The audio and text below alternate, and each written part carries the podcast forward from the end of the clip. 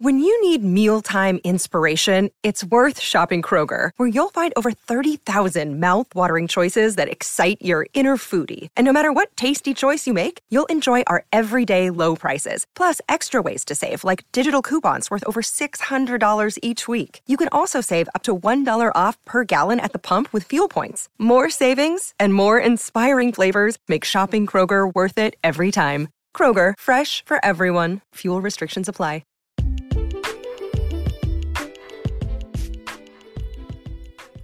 Welcome back, everyone, to NFT Nation, the most relatable and reliable NFT and crypto podcast in the nation.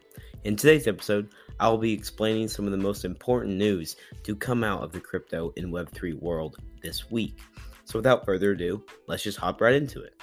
So, for our first story today, is that Prada is joining top luxury brands to kind of build inside the Web3 space with Ethereum NFTs. So, luxury brands like Gucci, Balmain, and Balenciaga are getting into all things crypto, and Prada is joining the crowd with the release of its own NFT collection.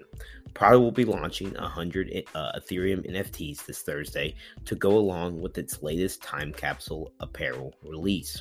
NFTs are unique blockchain tokens that signify ownership of an asset. If you didn't, if you didn't know already, in Prada's case, buyers will receive a free airdropped NFT to go along with their physical merch purchased from Prada's latest collaboration with Cassius Hirst, son of artist Damien Hirst.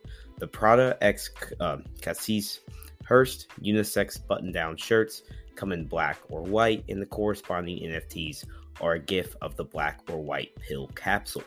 The NFT will refer to the drop serial number as well as include a number associated with each physical shirt. So it's kind of bringing some authentication of the clothes onto the blockchain. The Hirst family is no stranger to using NFTs. Um, so he, Damien's obviously doing his first collection, but uh, he minted back in July last year and currently has a floor price of 5.2 ETH, about $9,000 per NFT. And that NFT collection was called the Currency. So obviously, he has experience using NFTs with his um, clothing lines. So unlike Damien's NFT drop, Prada's NFT uh, NFTs come from uh, with its Cassius will not force buyers to choose between a digital or physical asset.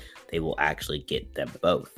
The Aurora Blockchain uh, Consortium is behind Prada's latest NFT drop. They're kind of the company that's making it all work. Aurora is a nonprofit founded by LVMH, which uh, Prada and Cartier. L- LVMH is pretty much just like the conglomerate that runs all the luxury brands.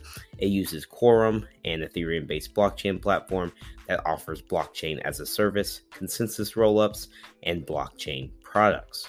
Prada's time capsule drop started back in 2019 as a way for the brand to launch limited edition items.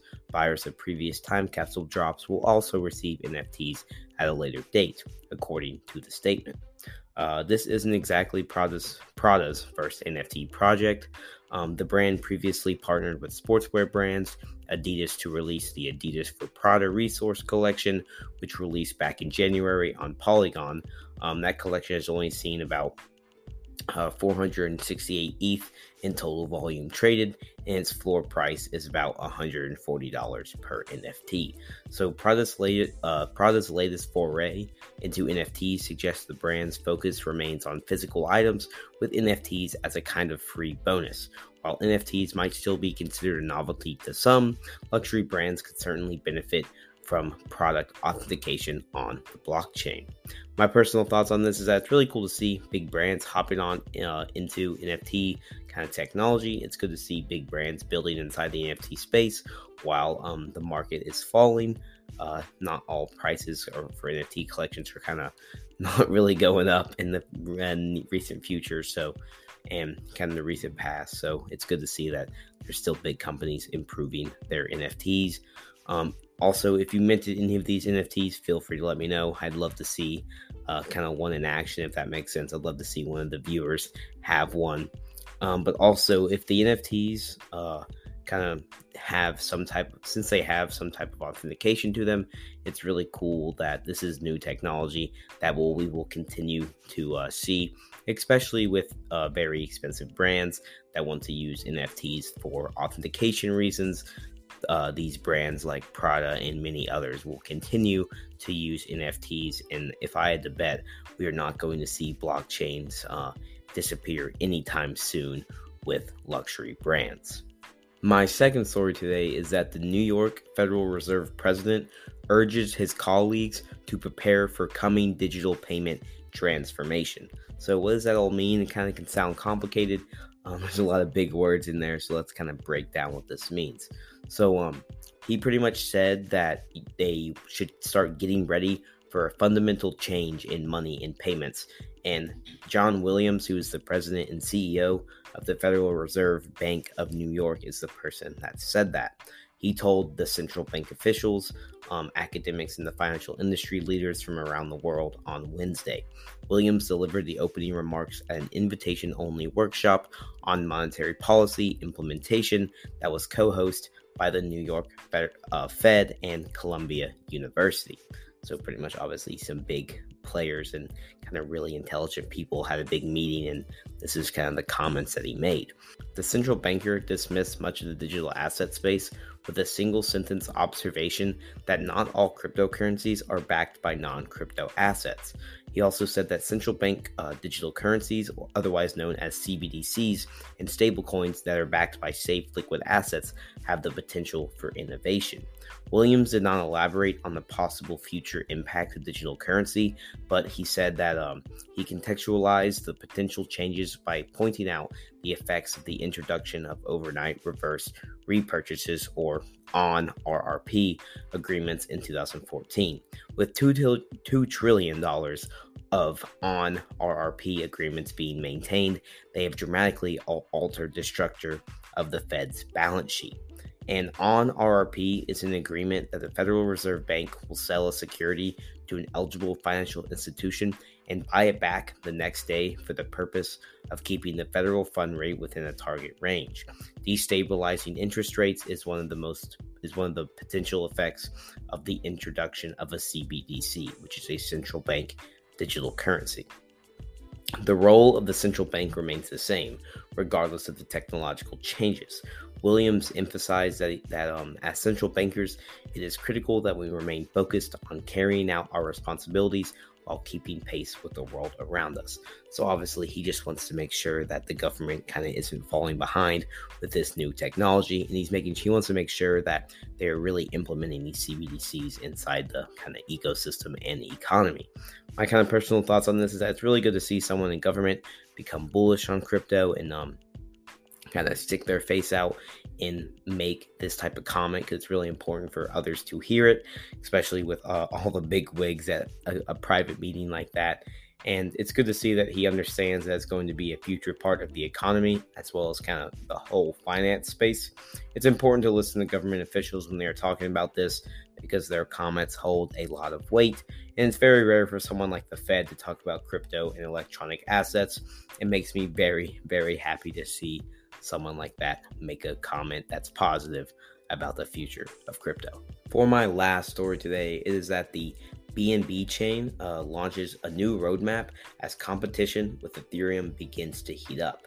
So, a, to- a new technology roadmap for the BNB chain, which is obviously the Binance chain, is aiming to strengthen support for developers as and it's attempting to improve both transaction speeds and decentralization of the network as competing with the largest smart contract platform, Ethereum, begins to heat up.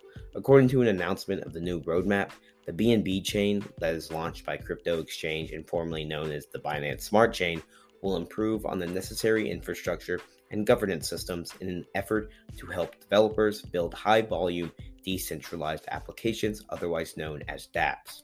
The new dApps should offer increased capacity, faster transactions, increased decentralization, network security, and stability to the consumers. Uh, this is what the team that's behind the BNB chain said on Tuesday's announcement.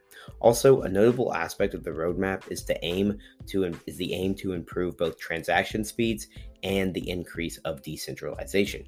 There are two factors that are often considered incompatible in the world of blockchain technology.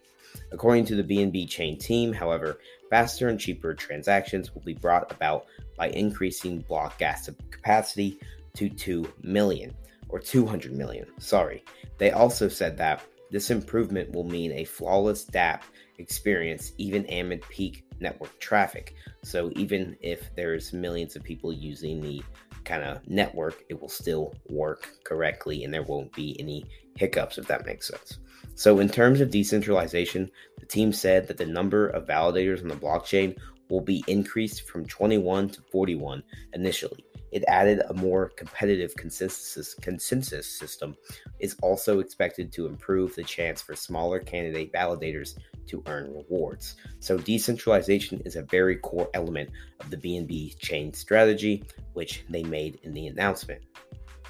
Uh, commenting on the release of the new roadmap, Yuri Fukusio, who is the director, the executive director at the BNB Foundation, said that the entire community has been hard at work to deliver the technological advan- advancements shared in the roadmap.